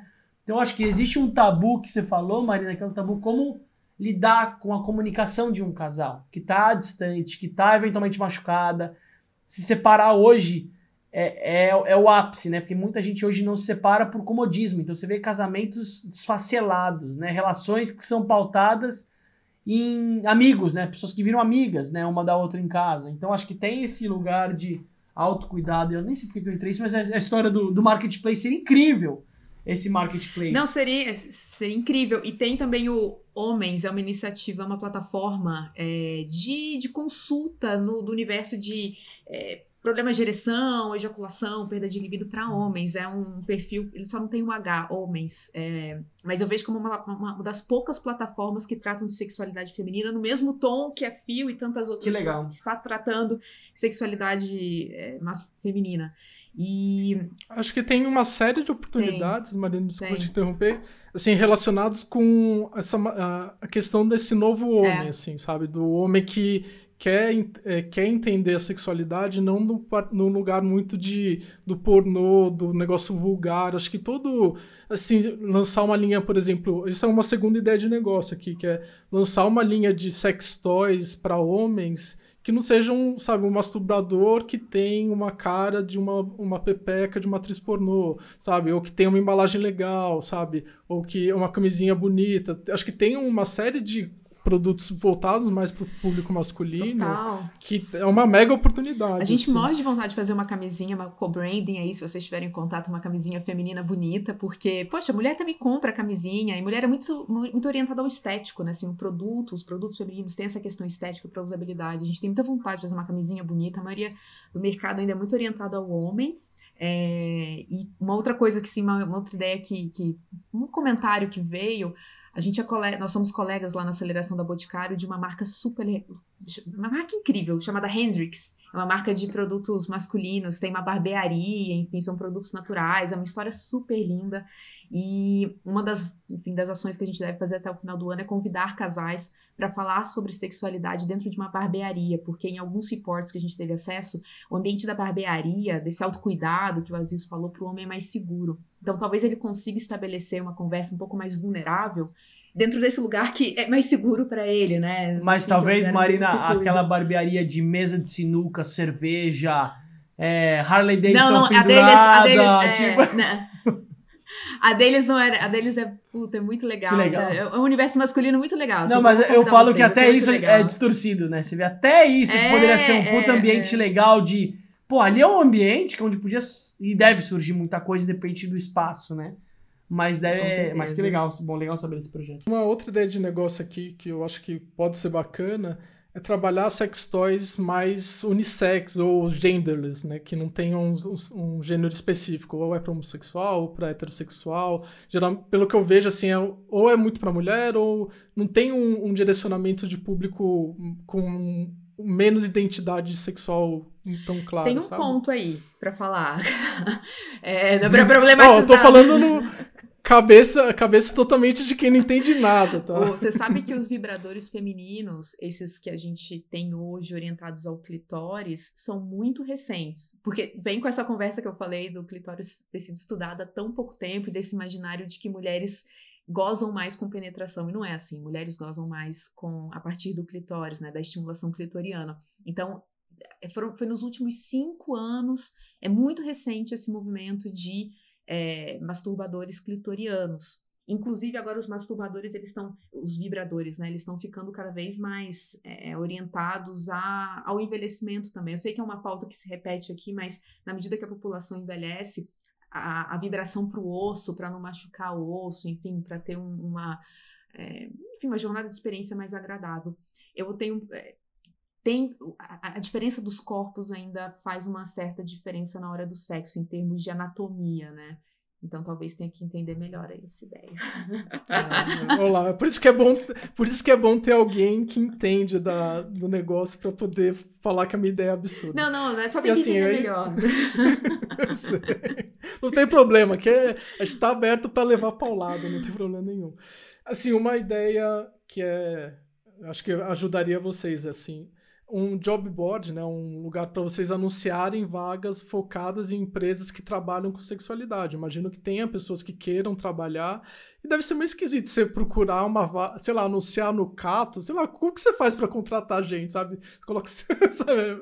É meio de, de esquisito, não sei se vocês têm essa dificuldade, eu posso estar falando bobagem aqui. Nossa, a gente não tem, na real, assim, a gente tem um banco de, porque como é um propósito muito forte, a gente tá falando desse lugar, né, assim, que é muito, conecta muito com muitas mulheres e homens também, então, é, nosso time também não tem só mulher, a gente tem homem no nosso time na operação, e que se conecta muito com a causa. É, eu acho que o fato de ter propósito é muito fácil. Assim, a gente tem um banco aí de talento já considerável para menos de um ano de operação. Não é difícil. Assim, um parênteses bizarro. Teve uma vez que eu entrevistei uma pessoa que o trabalho dela era classificar vídeo pornô no X-Vídeo. Olha que trabalho Cara, terrível. Imagina você ficar vendo vídeo pornô o dia inteiro, que coisa terrível devia ser. Ele era um bibliotecário, né? Então o trabalho dele era classificar lá. Ah, isso daqui é sexo, não sei que tipo. Mas que trampo bizarro, mas enfim. era só um É verdade, porque agora a, a, categorização, eu não sei é. se uma é. inteligência artificial consegue fazer. Tem que ter um ser humano ali para é. colocar é. os. Mas o que eu achei engraçado, só queria fazer esse parênteses. E aí, uma última ideia aqui para a gente discutir, duas ideias, na verdade. A primeira é, eu não sei se existe e tal, mas provavelmente existe, ou se existe eu nunca fui atrás, que é preservativo hipoalergênico ou preservativo que não seja de látex. Eu não sei se existe isso, se é possível existe, fazer, eu não sei muito bem. Existe. Existe. Já existe. É, eu vou voltar, vou então, vamos pegar essa ideia aí e fazer um bem bolado da, do preservativo bonito, sabe? Eu acho que muito, às vezes até um pouco mais simples, tem, tem, tem um pouco isso, assim, eu sinto, sei lá, nessa jornada de aprendizado de ser empreendedor, às vezes a coisa é muito mais simples do que a gente imagina, às vezes é uma questão muito mais estética ou a fórmula natural. Um preservativo bonito para as mulheres colocarem na bolsa e ficarem confortáveis, falando bonito mesmo, sabe? Com uma, que não tenha, que não remeta a sexo, talvez, sei lá, um design elaborado já seria, acho que um um bom lugar. E venderia, tem um feeling que venderia bem. Legal, ótima ideia. E última, última ideia aqui, que na verdade não é nem ideia, assim, é um, mais um pedido, que é um venture capital focado em mulheres, em fintech, fintechs. Isso daí não é nem um, uma ideia, é um pedido, né? porque não faz sentido. Imagina se vocês baterem hoje numa, num venture capital tradicional, Provavelmente quem vai fazer a análise é o homem, não vai entender o que vocês estão fazendo. Sei lá, tirando a Maia, eu não conheço nenhum outro fundo de investimento que a liderança seja feminina, é. sabe? É, não, concordo. Eu, eu, sinto esse. A gente até bateu um papo com a, com a Maia, com alguns outros. É, a gente sente um esforço dos próprios fundos fazendo esse movimento de trazer mais diversidade, mais mulheres para esse jogo, para não acontecer essa é, essa conexão a partir de vieses, né, para que o investimento não seja feito a partir de vieses. Então, eu sinto que isso está começando, muito aquém ainda, muito longe, mas me parece um esforço que está rolando, sabe? É, na, própria, na própria aceleração da Boticário, a gente percebe esse esforço uh, e, e, dessa reeducação da escuta, né? É, quando a gente fala, nós somos um lubrificante de bem-estar íntimo, que talvez não seja só para sexo, é para autocuidado, é para hidratação no pós-banho. É, imagina uma boticária entender isso, assim, é, é um outro lugar, né?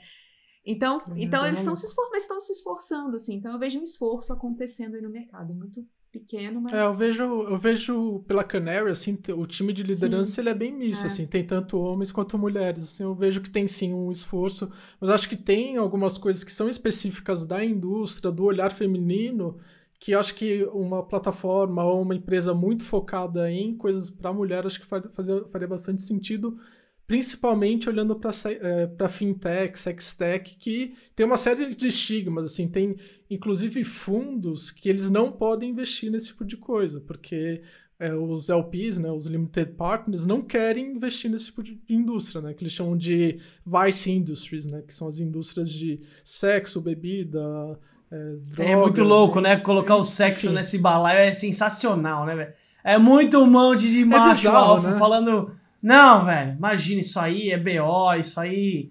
Isso aí é o que o Davi falou, o analítico vai ser complexo, isso aí é um assunto que a gente não vai entrar. Cara, é muito, louco, é muito louco, né, colocar nesse balaio, né? O que eu ia falar, só, Marina, de uma coisa, Davi, só para não, não perder o gancho que você falou, e a Marina falou do Boticário já umas três vezes aqui.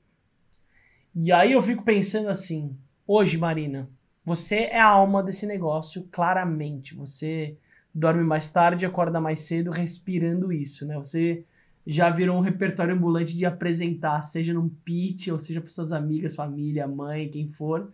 Você pulsa fio, isso dá para sentir mesmo a uma distância relativa da onde a gente está agora gravando esse episódio.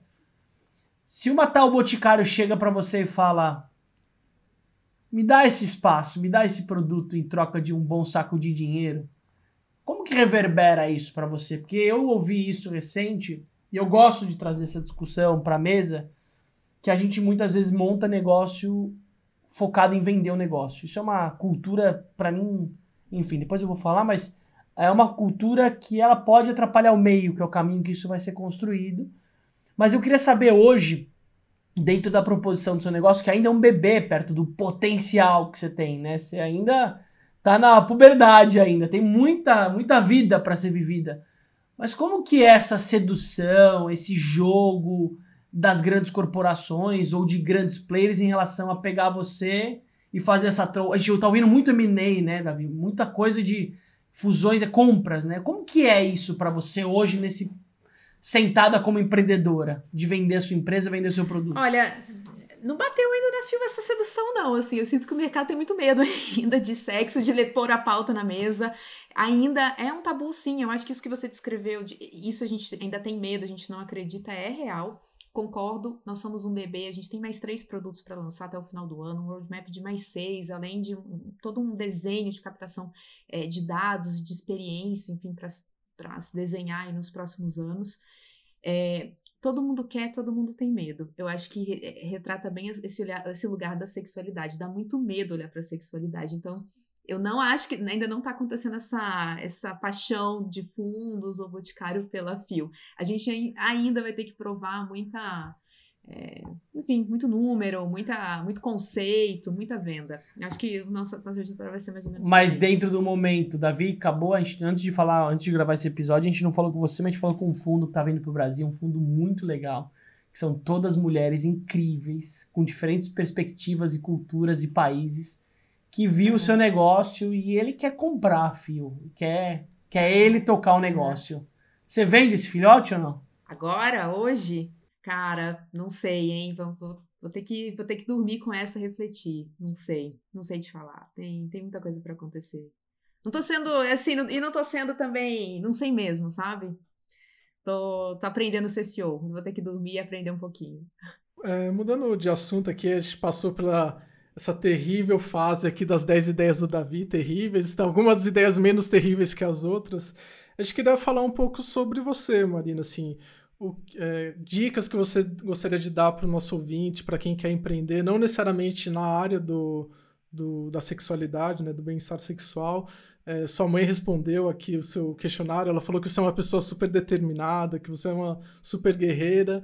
O que, que mais? Que outras coisas você gostaria de trazer aí para além dessa coisa da é, determinação? Ela só fala mal assim. de mim, perto de mim. Tô até assim impressionada dela ter falado. Ela falou super Ai, bem, saindo, saindo da entrevista, vai lá e dá um beijo na sua mãe, que ela Opa. falou super bem de você. Minha mãe é minha musa, assim, uma empreendedora, muito raiz, assim, muito. É, muito destemida também. Eu acho que todas essas qualidades que ela deve ter colocado aí vem muito dela. Eu acho que a gente não. É lugar comum, enfim, tem que, tem que ser quem a gente é, sabe? Deixar transbordar. Eu acho que eu demorei até um pouco para acreditar no que eu gostava, para entender o que eu gostava e, e, acreditar nisso que eu podia fazer. Então, é, não sei, ter um pouco destemido, ficar um pouco destemido, um pouco, ter essa habilidade de se conectar com as pessoas, falar da sua ideia, assim, é uma coisa que eu fui aprender agora, assim, falar sobre ideias e falar também o que não sabe. Não sei se venderia, não tenho uma resposta pronta. Eu me coloco muito nesse lugar do vulnerável ser vulnerável. Acho que você empreender é se colocar no vulnerável o tempo todo, perto do abismo e se jogar. Você vai falando, Marina, não tem como não lembrar. Há seis anos, ah, vi, até consultei antes de começar. Há, entre sete e seis anos atrás, eu conheci uma pessoa que era o Oliver, era um cara que viveu uma super situação de ressignificar alguns aspectos da vida, como pai, como casamento, virou caos na Terra. Ele viveu um processo bem profundo e aí ele se conectou com o Balme, com os óleos essenciais. E a gente pegou um momento de querer ajudar a desenhar o negócio dele. E a gente viu que o negócio dele era muito, na verdade, um antídoto, sabe aquela coisa do, do talismã, daquela coisa que você guarda no bolso, que acho que hoje o Rivotril, infelizmente, ocupou esse lugar, que é uma merda falar isso. Mas muita gente nem consome o Rivotril, esses, esses remédios que são absurdos, é, porque na boa, né? Você falando da sexualidade, puta, ele corta não só a dor, mas ele corta o prazer também. Ele corta os dois lados. Você vira uma. Você fica nesse lugar amorteci, esse amortecimento que, enfim, ele vicia também, né? Mas enfim, o Oliver ele pegou. E isso a gente viu que aquilo era o antídoto. E a gente começou a desenhar um negócio que ele era focado em pessoas que passaram pelo processo dele, então, óbvio, sempre a correlação do empreendedor sempre ajuda. Mas a ideia era vender em barbearia esse, essa coisa que, em vez de ser pro sexo, o foco era o autocuidado e o alto valor, e a gente pensou muito em trabalhar algo que tenha flexibilidade do pé, do toque, do rosto, de se olhar no espelho, que já é a meu. Sei lá, Davi, você para hoje depois do banho, no espelho, e se olha e faz um carinho assim, sabe? E olha o seu corpo. Isso, isso Carinho não, mas eu olho, sou tão bonitão assim, eu olho. É, o Davi é um TikToker, velho. Mas eu digo que isso já é muito. já é muito novo para esse universo. E a gente montou o um modelo, começou, mas era muito árido, era muito incipiente. Eu vejo que era onda lá atrás. E quando eu vejo você materializando do seu jeito, eu vou, gosto muito de duas coisas no campo empreendedor, que é o inconsciente coletivo agindo e que, cara, precisam ter pessoas que sejam as resilientes, que abram esse caminho, né? A gente olha muito perspectiva de oportunidade de negócio baseado em referências que estão dando muito certo. O Brasil tem muito forte isso, né? Olhar uma empresa americana, olhar alguém que já se consolidou e ir na rebarba, porque o Brasil tem para todo mundo. Mas eu valorizo muito o empreendedor raiz que vai lá e vai com o facão na mão, meu, porque não tem glamour, bota comprida, cuidado com a jararaca, meu, e vai que vai. Mas eu vejo que por mais que você começou isso sozinho, você nunca começou sozinho, você falou muito da rede, né? Você falou do companheiro que tá do seu lado, sei lá não sei o que é ele, mas deve ter uma super importância. Naquele momento você tá estragada, baixa estima, ferrada. Você fala, meu, fudeu. E aí tem alguém do lado e fala, meu, vambora. Sua mãe fala isso muito forte, né? Da sua força da, da automotivação. Porque empreender não é só dor, né? É, e essa rede me traz também umas sócias maravilhosas. Dani Junco é uma grande investidora do projeto, né? Então, mais uma vez, assim, a presença dela é como pessoa física e uma sócia que entrou gravidíssima. No, então, nós somos em três sócias hoje na FIO. É, uma delas entrou com oito meses e quando a gente fazia o pitch, gente, ela entrou no final da captação, ela entrou no pitch no final da história. Muitas vezes a gente fez esse pitch para um pessoal lá da Faria Lima um pouco mais business, assim, eu sentia que isso assustava mais do que falar sobre o ressecamento vaginal, assim. E a Marina, que vai ser mãe da Maria daqui, então somos uma, uma sociedade de duas Marinas também. Ai, que esse mar sem fim aí de, de, de, do universo do empreendedorismo vá levando, trazendo bons ventos aí com essas duas marinas e vá levando mais essa consciência sexual saudável para mais pessoas. Acho que se um fundo estaria tá aí uma boa resposta, né? Se um fundo quisesse me comprar, se ele cumprisse esse papel, aí eu venderia. Até a força do nome Marina, né? Segundo o Bernardo, meu filhote, ele fala assim, ó. Seu nome é Marina? Ele falou isso na van uma vez com uma a mulher falou Marina, seu nome é Marina? O seu nome parece daquele lugar que guarda um monte de barco. Aí eu falei, Ai, olha a força da Marina. a Marina tem esse potencial de trazer é. comunidade junto com ela. Olha, ela já pensou nessa? O Bernardo. Somos, Somos duas Marinas aqui, uma acabou de ser mãe, mãe da Maria, tá voltando agora em outubro pro projeto e volta com essa força da maternidade. Então, e com a Dani Junco, com essa rede atrás, e com vocês agora, porque assim, quem dá espaço para fio é anjo de alguma maneira também, assim, abrir esse espaço pra gente falar, contar nossa história, enfim, fazer essa roda girar, tá junto e tá investindo na fio de alguma maneira. Então, é, o Davi para mim, eu vou falar, o cara, ele é sniper no investimento da visão, velho papila da visão, zona cerealista. O Davi, cara, ele vai ali, tudo bem que ele ainda é no território da comida, ele tá segurando. Olha a risadinha segurando, pra você que não tá vendo, o Davi é demais, né?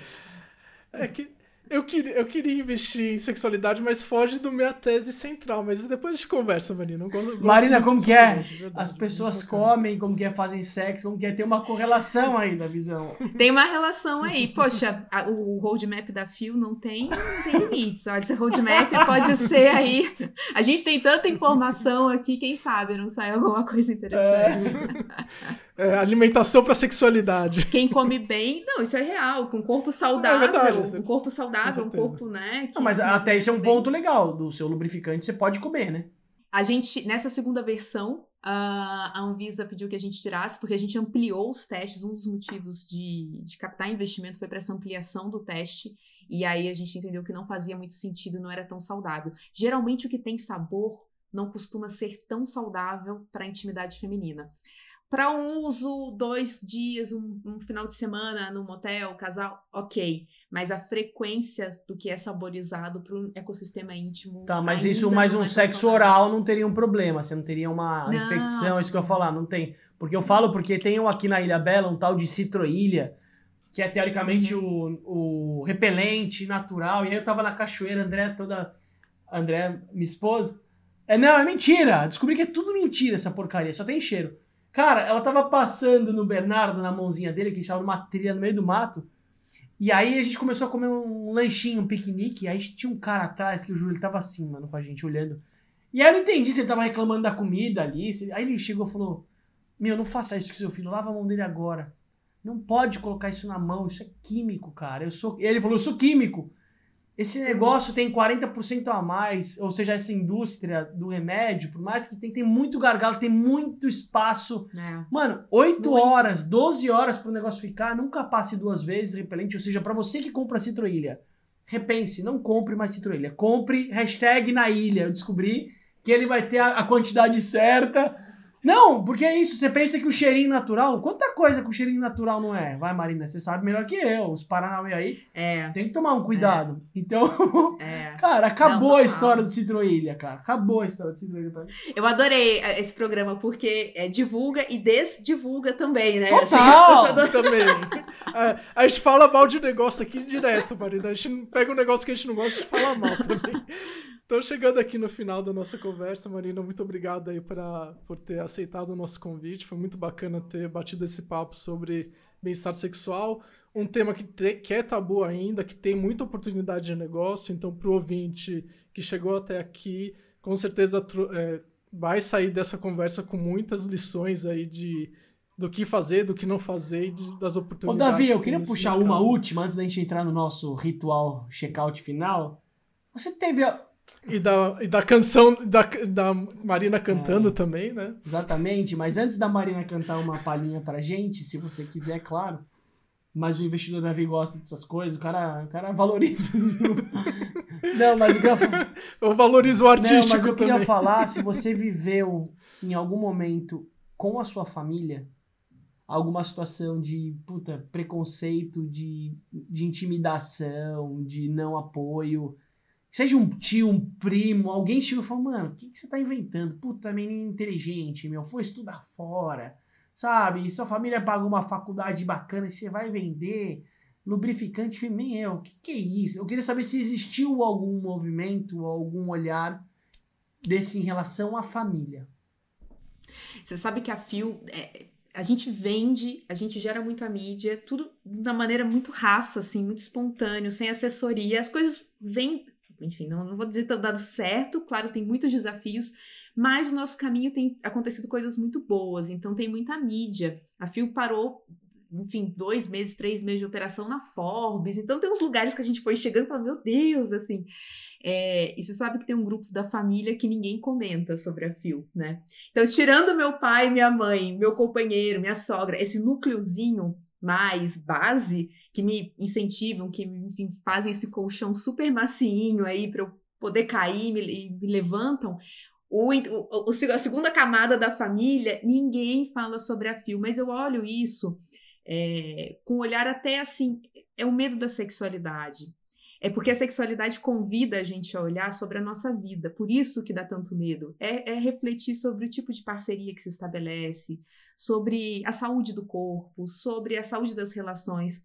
Então, no fundo, quando a família não quer falar, quando ninguém comenta sobre a fio no grupinho da família, ninguém posta nada lá, é porque essas pessoas talvez não queiram olhar para sua própria sexualidade, então eu respeito muito o tempo delas. Mas eu tenho essa sorte de ter a base assim da minha família é, muito muito parceira, assim, muito parceria e isso que importa, isso que é o que legal. fundamental para mim. Mas deixa eu, eu vou, eu vou puxar aqui a rodada. Sim, eu, o tema do, da sexualidade é um tema realmente que é um tabu, assim. Eu sinto que eu, eu fico muito feliz de poder trazer esse tema para o nosso ouvinte, assim, acho que esse é o nosso papel como desnegócio, assim, quando eu e a Aziz a gente criou o desnegócio, a ideia era exatamente trazer esses temas que são tabus em negócio, dar espaço, porque a gente acredita que esse tipo de negócio são negócios que realmente fazem diferença na sociedade, sabe? E ainda mais num tema tão importante para o ser humano. Então, eu me sinto muito grato, assim, muito privilegiado de poder ter você aqui junto comigo e com a Aziz para falar sobre esse tema que é tão importante, tão bonito, mas que infelizmente ainda é um tabu. E eu acredito muito que se a sociedade puder, assim, pudesse falar de sexualidade, a gente pudesse ser mais vulnerável e mais aberto no, no mundo da sexualidade, o mundo ia ser melhor, sabe? É um, eu tenho essa convicção e eu fico muito feliz de ter é, por, é, contado com você aqui com, nessa jornada de explorar esse tema que é tão importante e muito feliz de você estar tá aí desbravando esse mundo, assim, porque quem vai vir, essa próxima geração que vier tratar desse assunto, já vai ter o um mato um pouquinho mais baixo, é, que nem eu sinto que eu fiz um pouco esse trabalho cortando mato lá no iFood para essa nova geração de, de empresas de tecnologia no Brasil. Então, fico bem feliz de estar tá é, junto com você aqui nessa jornada, Marina. Ah, eu tô realmente feliz de estar tá ampliando esse papo com mais homens. A gente fala com muita mulher, então eu sempre fico muito feliz em ampliar essa discussão. Sei que os homens se conectam com algumas coisas que a gente fala, mesmo desse lugar de fala muito é, feminino.